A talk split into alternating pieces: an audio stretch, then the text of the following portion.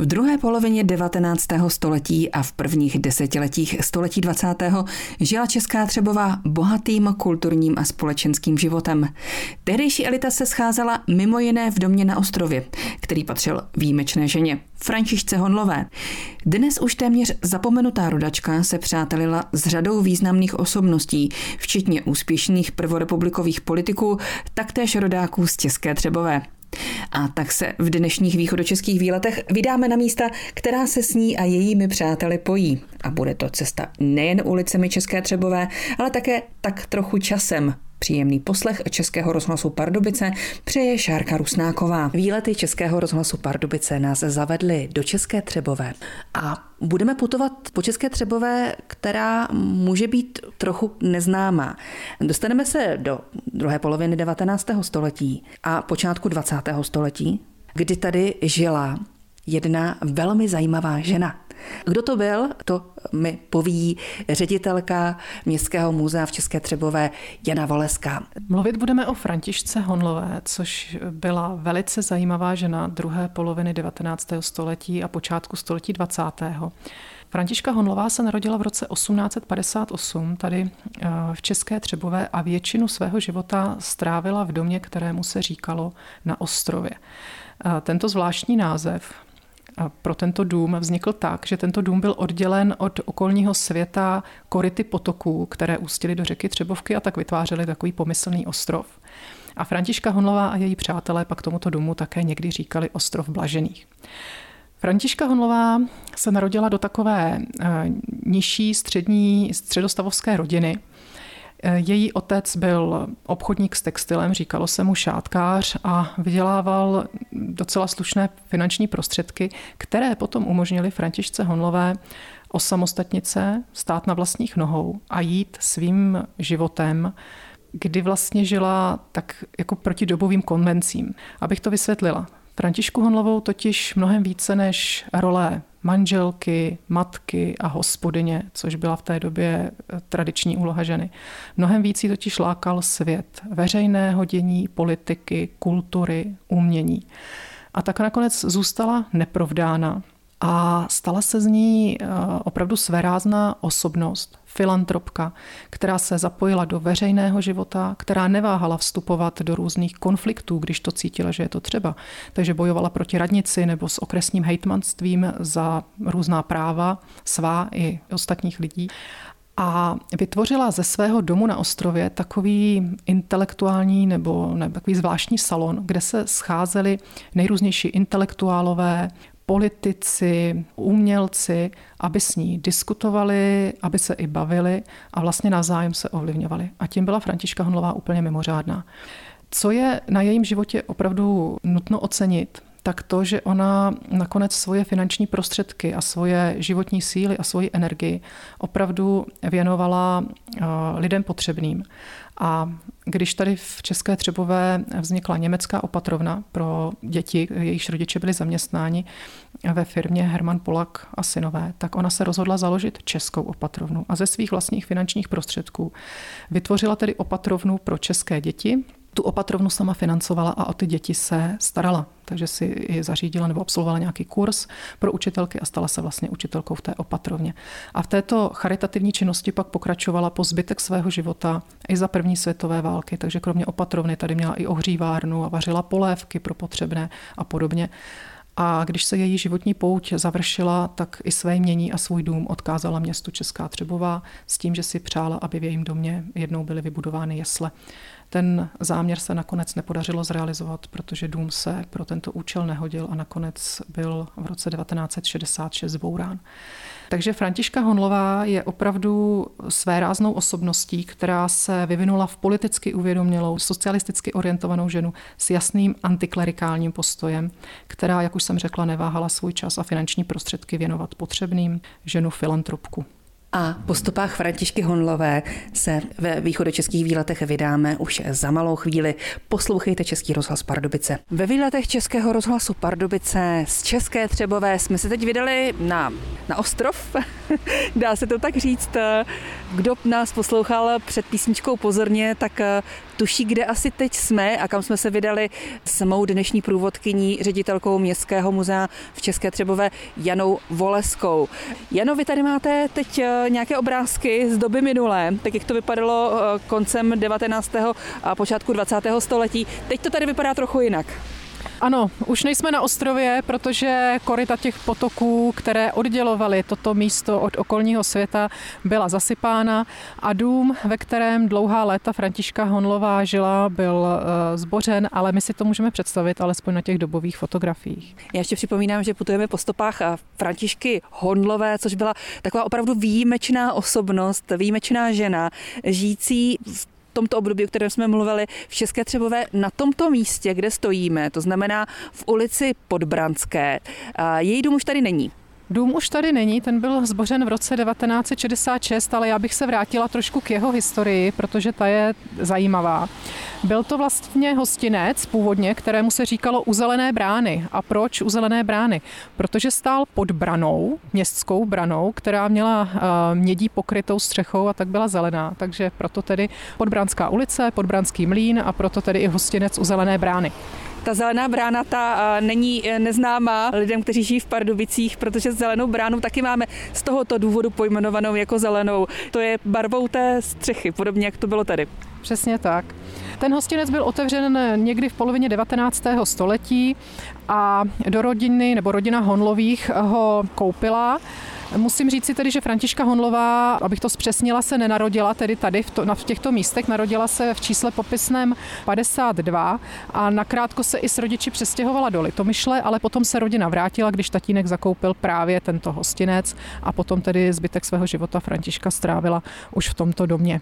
Ještě bych mohla zmínit, že její otec Josef Honl provozoval řemeslo, nebo byl to obchodník s textíliemi a její maminkou byla Františka rozená Pávková z Velké Řetové a Františka vyrůstala v rodině spolu se starším bratrem Josefem a narodili se jí ještě mladší sourozenci, ale všichni zemřeli v dětském věku, takže vlastně zůstaly pouze tyto dvě děti. Františka neměla žádné úplně mimořádné vzdělání, absolvovala školu tak jako jiné děti, jako obecnou, obecnou školu a měšťanskou školu a potom jí rodiče ještě poslali do Moravské Třebové, kde absolvovala německou vyšší školu dívčí. Tam se učila hlavně německý jazyk. Své vzdělání nebo svoje obzory si potom doplňovala hlavně četbou a právě eh, styky s výraznými a mimořádnými osobnostmi, které dokázala sem do těchto míst přilákat to znamená do dnešní ulice Podbranské, do bývalého hostince u Zelené brány, který tady, tady, jak jsme si říkali, nestojí, ale vedle máme eh, nějakou historickou stavbu, ano, stejně jako na historických fotografiích, kde můžeme ten hostinec ještě vidět a vidíme i sousední stavbu, tak vidíme tu sousední chalupu i dnes. Je to vlastně ukázka takové typické českotřebovské chalupy, jaké tady v té době stály vlastně všude v okolí. A ve výletech Českého rozhlasu Pardubice po stopách života zajímavé osobnosti Františky Honlové budeme pokračovat i za malou chvíli. Stále posloucháte východočeské výlety, výlety Českého rozhlasu Pardubice, dnes z České Třebové a my taky putujeme časem. Vydáváme se do druhé poloviny 19. století a počátku 20. století, kdy v České Třebové žila výjimečná žena Františka Honlová.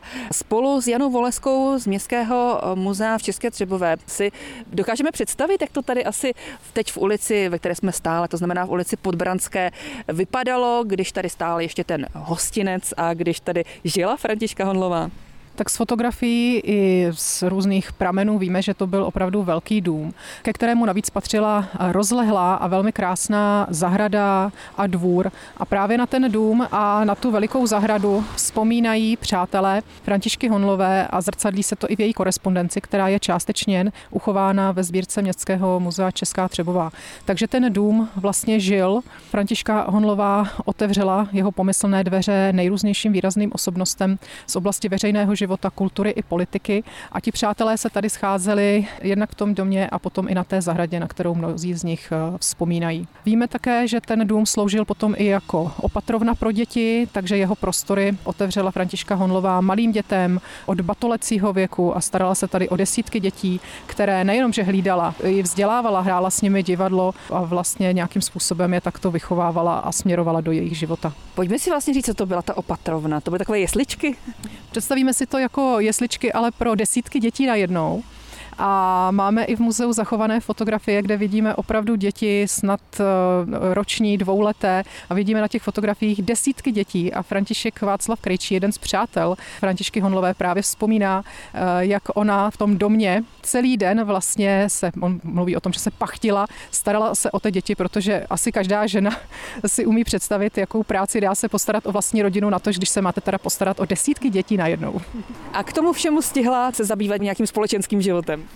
Nejenom společenským životem určitě, ale Chile korespondovala s celou řadou osobností. Neustále se vzdělávala, neustále četla, byla aktivní v mnoha spolcích, v Sokole, v Hýblu a do toho tedy ještě věnovala svoje síly a energii i věcem velmi vážným, když se starala finančně i jinak eh, o lidi, kteří to potřebovali. Krásně je to vidět v její korespondenci, když tady například eh, jedno léto poskytla útočiště Antoninu Hajnovi, jednomu mladému muži, který byl odsouzen v procesu s omladinou a čekal na výkon trestu. Dostal za svoji činnost 18 eh, měsíců tvrdého žaláře a Františka Honlová ho tady nechala vlastně žít jedno léto v roce 1894, za což potom dokonce čelila i nějakému trestnímu stíhání a máme u nás zachované dva rozsudky, kde byla odsouzena k nějaké peněžité pokutě za to, že nenahlásila pobyt tady této osobnosti, ale nakonec to skončilo tím, že byla omilostněna, to stíhání bylo zastaveno a z té korespondence je vidět, že i pomáhala Hajnově ženě, která v té době očekávala narození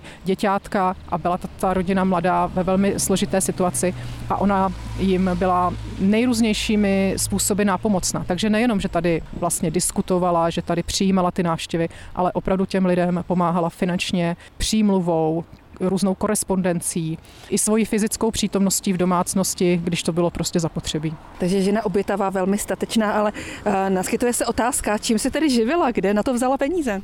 Ten život eh, nezávislé a neprovdané ženy ji umožnilo jednak tedy její dědictví, no ale potom tím, že si vytvořila i řadu přátel mezi vlivnými osobnostmi, tak neváhala těch přátelských styků využít tím způsobem, že požádala o pomoc třeba pro tu opatrovnu. Ne pro sebe, ale ty finanční prostředky, které scháněla, tak právě užívala pro tyto charitativní účely. A my se za pár minut vydáme na další místo, které je tak trochu spojené s s Františkou Honlovou v České Třebové. S Janou Voleskou z Městského muzea v České Třebové jsme se v České Třebové vypravili do ulice na Splavě. To je takový, eh, Jano, zvláštní název, když tady žádný splav není. Dnes není, ale býval. Dřív tady eh, samozřejmě tekla voda, byl tu splav a máme tu situaci doloženou na řadě fotografií a pohlednic z tohoto místa, které opravdu mělo původně jinou tvář a dneska alespoň tady tento vodní prvek nějakým způsobem evokuje dřívější podobu eh, této ulice. Tady taková fontánka, řekněme, nebo trošičku splav vlastně taky, když eh, se pustí voda. Kudy ta řeka tekla? Tady přímo tou ulicí na splavě, nebo jak to bylo? Přímo tady touto ulicí. Ano. A kde ta voda je? Pod povrchem? Dnes je pod povrchem, ano, ano. Eh, takže většinou ta koryta jsou dneska zatrubněná a máme tady dlážděné ulice. My jsme se sem vydali ale ještě z jiného důvodu a to proto, co tady také můžeme vidět a to je nějaký památník eh, jedné osobnosti, nebo respektive další z osobností, o které dnes budeme mluvit, eh, Gustav Haberman.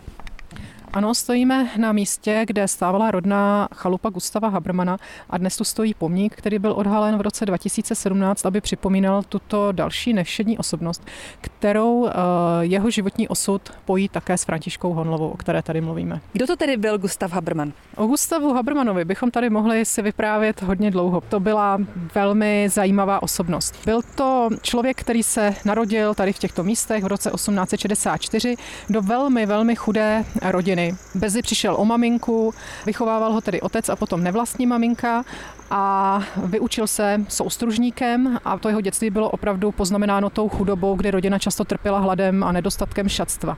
Gustav Habermann, když eh, byl tedy vyučený tím soustružníkem a bylo mu 15 let, tak eh, pro nedostatek práce tady v místě byl nucen tak jako mnoho jiných chlapců zbalit si ten pomyslný eh, raneček a pěšky odešel za prací do Vídně.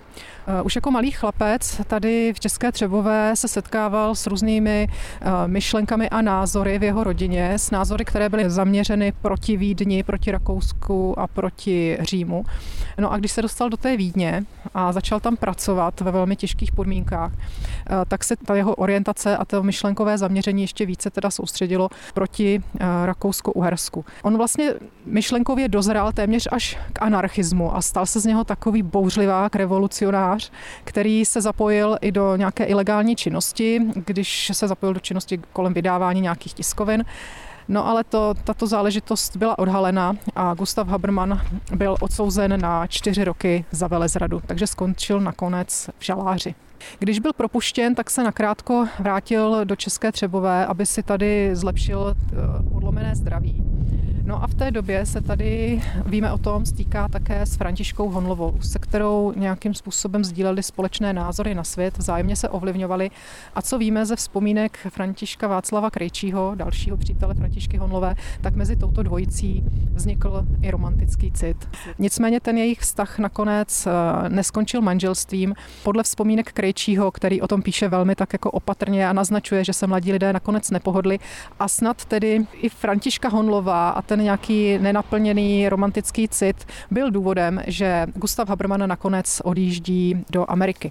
Předtím ale ještě jel také do Paříže a my máme tedy zachovanou alespoň nějakou písemnou stopu takže víme, že si psali. Víme, že píše v roce 1888 Františce Honlové z Paříže a v roce 1890 píše Františce eh, to už tedy z New Yorku. Máme zachovanou fotografii, kterou ji poslal a je tam přípisek Mé milé fánce z Ameriky Gusta, datováno 8.6.1890. Takže tito mladí lidé byli stále v nějakém styku. A eh, jak to s Gustavem Habermanem dál pokračovalo, tak eh, o tom si ve výletech Českého rozhlasu Pardubice budeme povídat za pár minut. Gustav Habermann, zajímavá osobnost České Třebové eh, druhé poloviny 19. století. Ve výletech Českého rozhlasu Pardubice se dnes eh, vydáváme právě touhletou etapou eh, života tohoto města, také životem jeho významné osobnosti nebo zajímavé osobnosti Františky Honlové, přítelkyně Gustava Habermana. Tak jsem se dostala zase zpátky ke Gustavu Habermanovi a my jsme o něm mluvili jako o velkém cestovateli, který Františce konkrétně tedy posílal dopisy z Paříže, z New Yorku. Co s ním bylo dál tedy? Nevzali se a co on? Tak Gustav Habermann tedy poznal vlastně Ameriku, poznal Paříž a všude, kde byl, tak se samozřejmě naučil jazyky a poznal jiná společenská zřízení.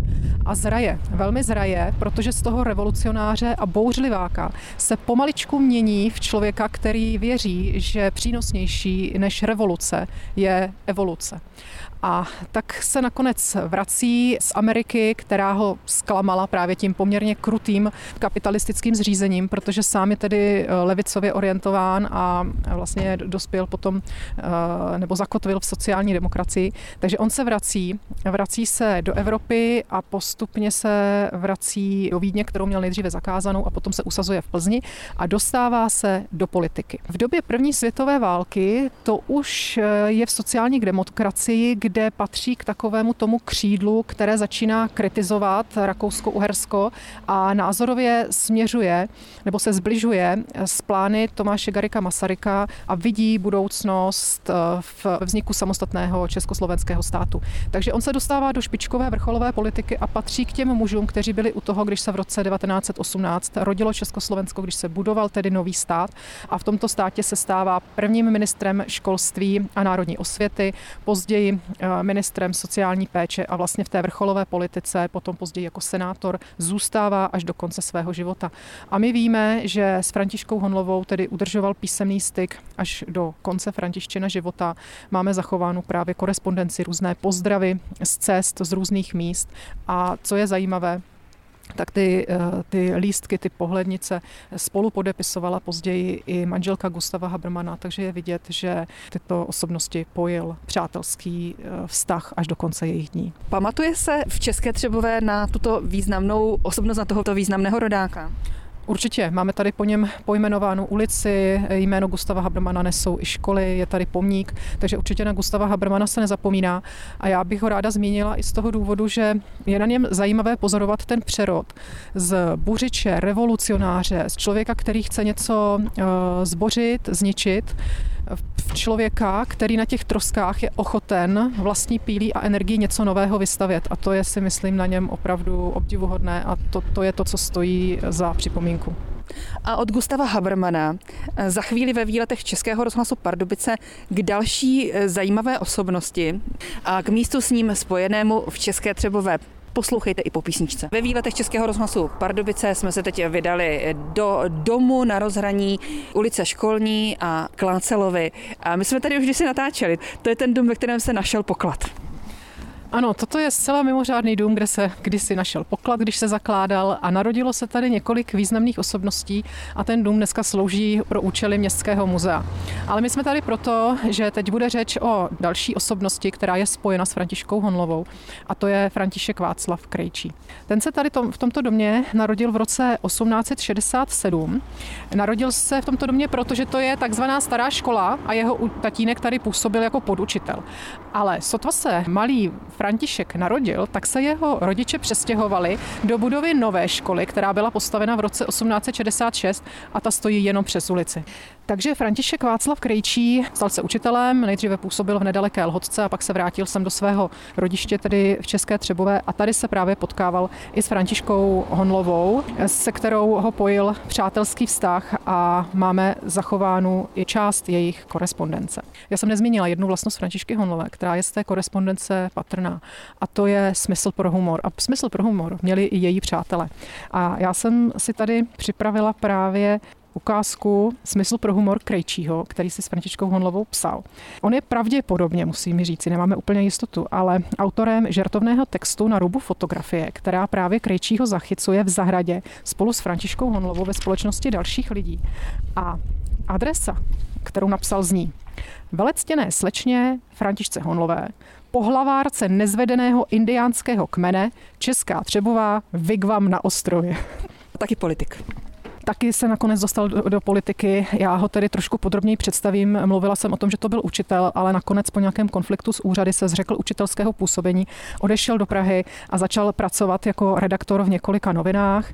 Jeho hlavním oborem působení potom byla ale hlavně literární kritika, hudební kritika, sám byl ale také autorem několika románů a divadelních her a je autorem tedy i nějakých vzpomínkových knih a v knize Konec století právě vzpomíná i na Františku Honlovou a připomíná tedy její působení v České Třebové. Já jsem říkala, že sám hlavně působil jako literární kritik, ale v letech 1919 až 1920 vedl delegaci prezidenta Masaryka k československým legiím na Sibiři. On se vlastně stal diplomatem. Pustil se do této, musíme říci, nebezpečné mise a plnil tento nelehký politický úkol. Takže on se vlastně podílel na realizaci přesunu legionářů a jejich repatriaci. A tato aktivita byla doslova zlomem v jeho životě. Sám o tom potom psal tak, že po návratu z této mise už se mu ten svět nezdál takovým, jakým dříve býval. Takže když mluvíme o přátelích Františky Honlové, tak eh, musíme zmínit, že Dva z nich, František Václav Krejčí a Gustav Haberman, byli u toho, když se rodil nový československý stát. V tomto domě se narodila ale ještě další zajímavá osobnost. Ano, v roce 1872 v tomto domě spatřil světlo světa Jiří Pichl, opět tedy českotřebovský rodák, novinář, politik, senátor v meziválečném Československu a i on byl tedy ve styku s Františkou Honlovou a zachovala se nám zase část jejich korespondence. Když už jsem mluvila o tom, že Františka Honlová a její přátelé určitě měli smysl pro humor, tak si dovolím tady ještě znovu ocitovat. I Jiří Pichl tedy psal s jistým humorem. Takže Františku ve svých dopisech oslovuje rozmanitě, nejčastěji píše vážená přítelkyně, ale objevuje se tu i milá přítelkyně, milá kamarádko, či bohatýrská přítelkyně, tak to ji tituloval.